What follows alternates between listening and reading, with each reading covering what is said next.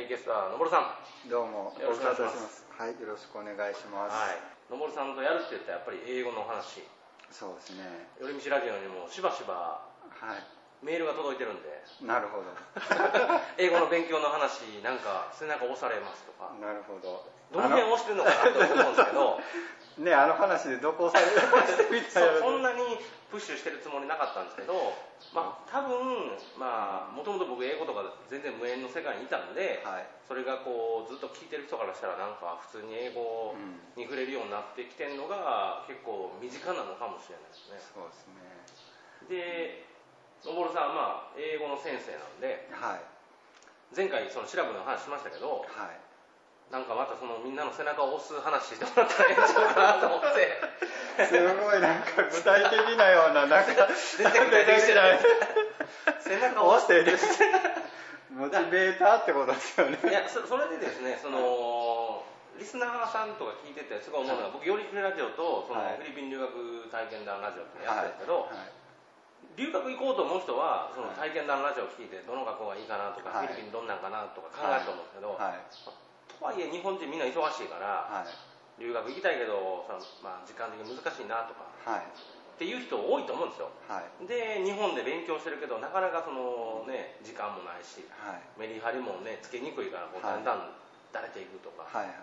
っていうのでなんか日本にいながらでも勉強できる方法はいはい。が多分知りたいんじゃないかなと思うんですよはいそうですよね。で、まあ、今やったらオンラインとかもあるじゃないですか、はい。で野村さんオンラインの授業とかもやってるじゃないですかそうですね。個人でね。ででそう、まあ、オンライン使うのも一つだし、はい。オンラインをこう使いつつ自分でもその勉強するときにはい。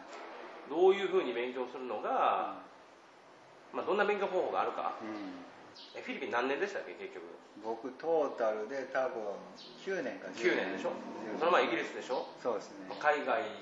生活長く、はい。でまあ、ずっと教えてきた野村さんには、日本にいながら、まあ、こういうことをやってみたらいいんじゃないかなっていう小ネタを出してもらったら。日本にいながらですかあるかな。例えばでも一回そのなんていうんですかね英語ね勉強さっきするの大事ですけどオンラインとか何でもいいんで、はい。やってみて、はいはいはい。そのリアルに英語を使うとか、はいはいまず。そそこを多分感じないと、はいはい。なんか結局英語勉強始めてなんか目的がね、はいはい。定まらないっていうか、ね、そのうちそういうのやりだすとみんないつも言ってるね2人であの喋ってる時に英語の勉強法を勉強するみたいなことに陥っていって、そうですね。日本人の人真面目なんで、ね、職人気質だし。どうやったら効率的に英語力が上がるかずっと追求して全然英語勉強してないですね。勉強の仕方だけどんどん詳しくなっていく。んですよそうですよね。そう多いですよね。だから一回ちょっとねあの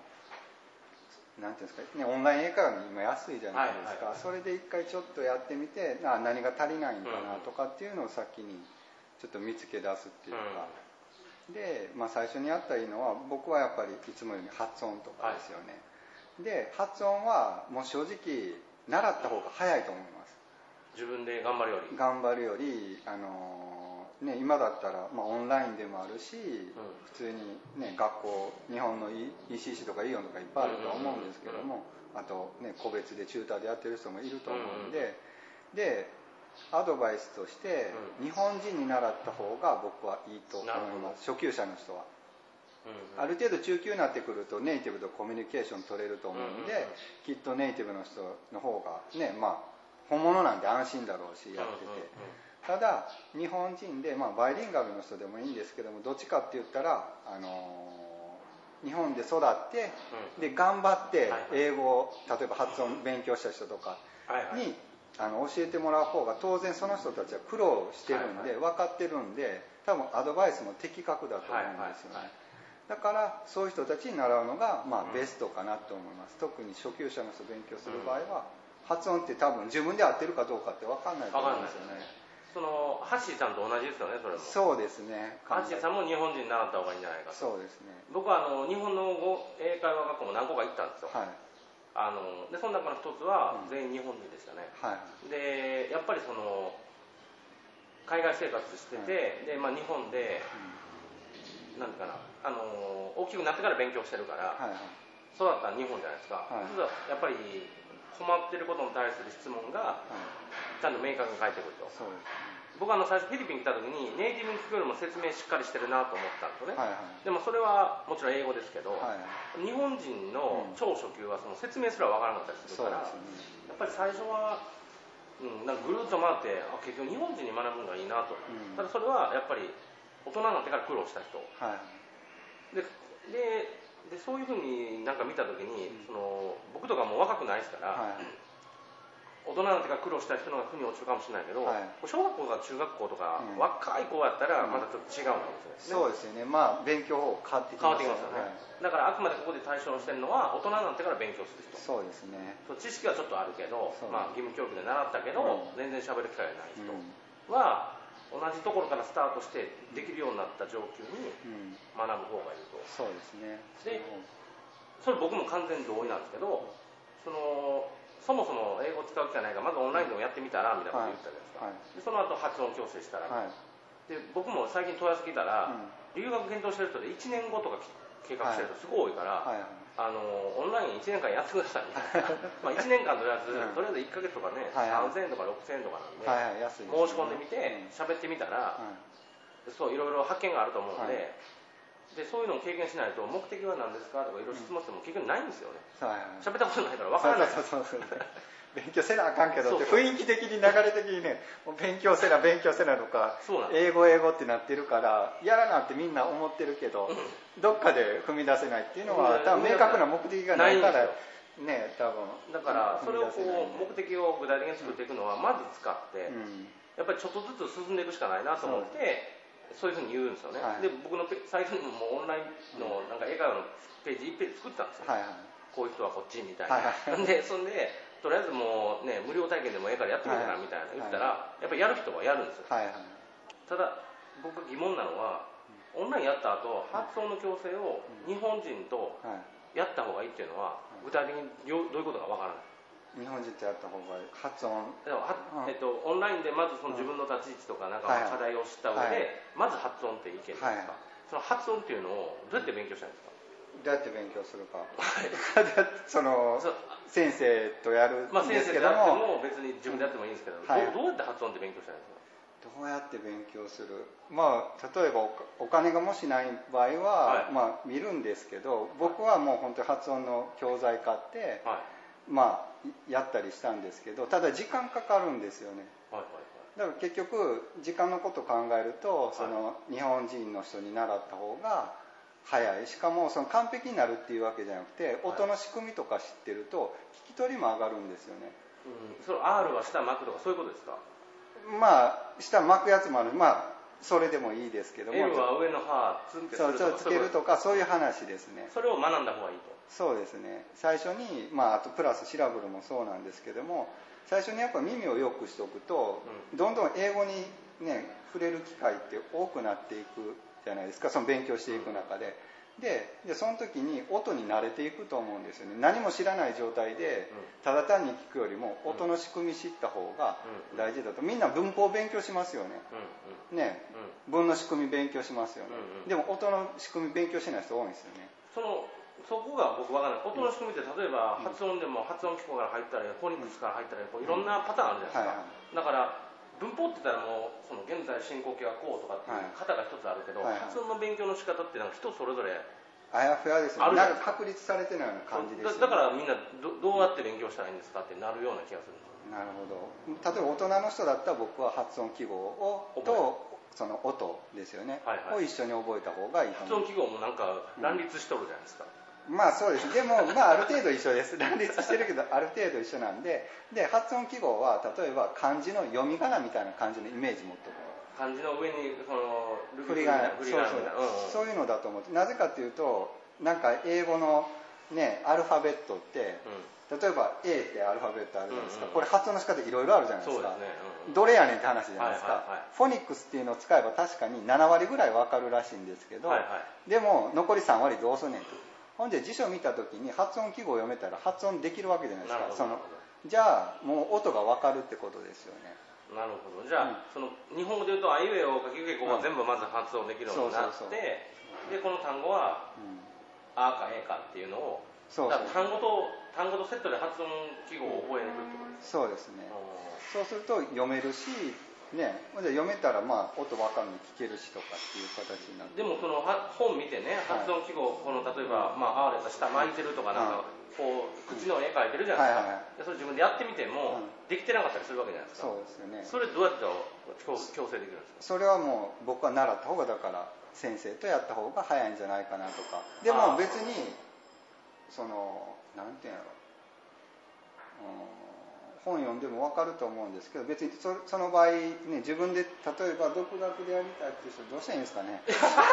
いやいや独学じゃなくても、はい、まあ、まずじゃあオンライン、はい、オンラインで言うのでも何でもいいですけど、はい、あの日本人並んだらいいって言っても、うん、多分ピンからキリまで言いますよ、はいはい、どうやっていい先生見つけたらいいですか？ピンからでも初級の段階だと別にピンでもいいっすよ。あなるほど自分よりはうまいから。そうそうそうそうそう誰でもええから自分よりレベル高い人にまず習って。経験そうですね。完璧に僕はするとかって例えば発音っていうと定義いっぱいあると思うんですけど、うん、あの例えば何て言うんですかね。発音ちゃんとするっていうことはネイティブのようになるみたいなイメージがあるかもしれないけど、はいはいはい。発音を3つぐらいのカテゴリーに分けてみると、はいはい、これ箸ね、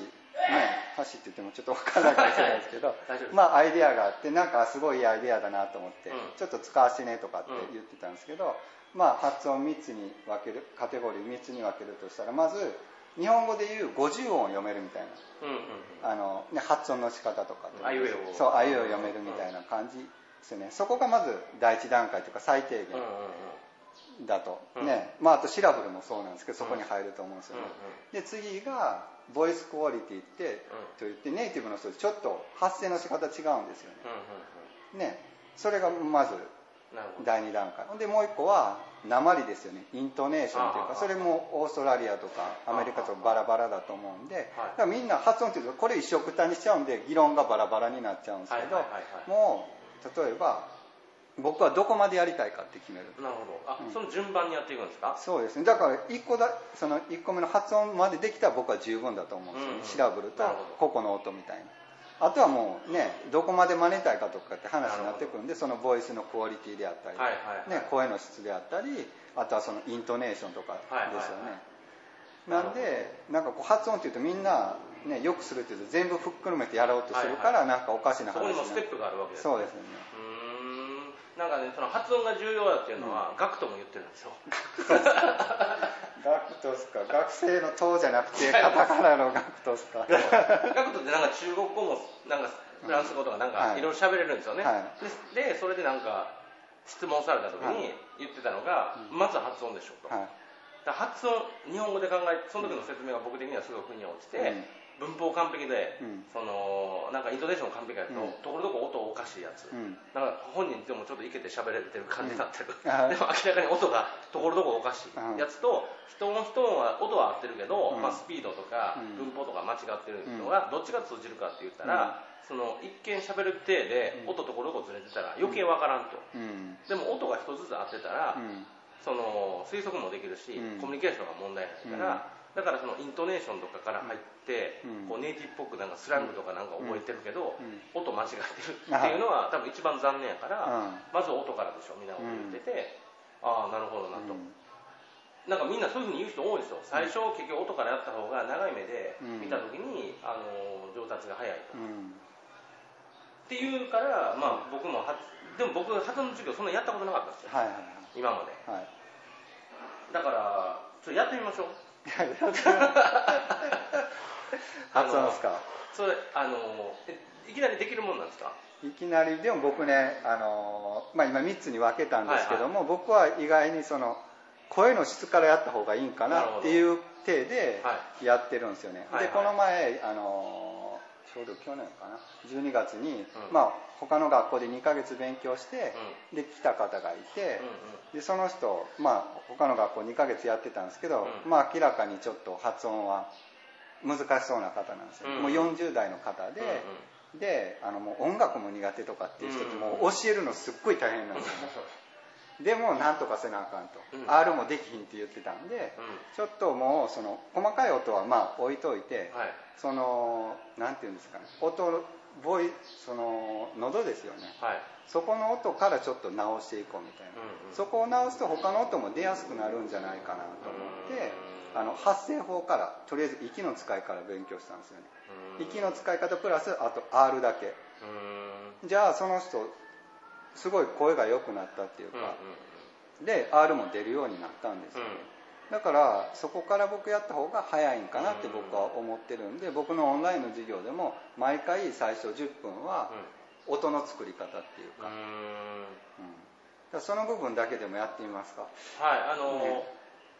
一回終了してですね、はい、次回実践編というのをやってみたいなと思うので、はい、引き続きよろしくお願いします。はい、